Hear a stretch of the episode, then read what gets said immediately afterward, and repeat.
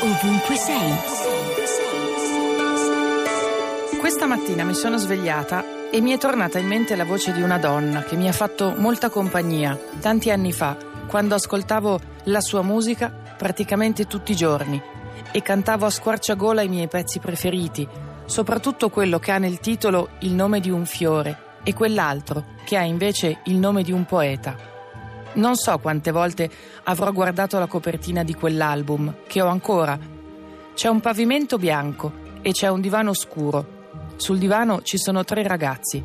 Seduta per terra, davanti a tutti, c'è lei, vestita di nero, maglietta bianca, capelli cortissimi. Avevamo esattamente la stessa età e in quel periodo anche io portavo i capelli corti e scarpe grosse anche d'estate e questo mi faceva pensare che avremmo potuto essere amiche. Quando ho letto della sua scomparsa ho provato molta tristezza e compassione. Mi sono chiesta che cosa tiene in vita qualcuno che a qualcun altro non basta e perché qualcuno sconfigge i suoi demoni e qualcun altro non ce la fa. Non ho nessuna risposta. Penso solo che dovremmo prenderci per mano e tenerci forte ogni volta che ci viene il sospetto che c'è qualcosa che non va. Radio 2, ovunque sei.